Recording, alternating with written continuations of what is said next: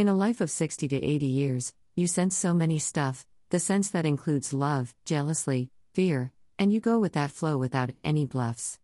Some sense just affects you so much, you think on it hundred times as such, the sense of being tortured, the sense of being ignored, the sense of being alone, and it's all the negativity that grabs you.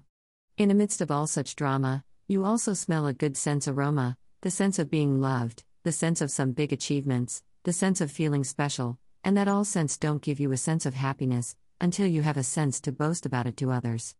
And you just go on chirping until it reaches to your friends, until your friends' parents, and again that negative sense cycle pass by jealousy, loneliness, torture.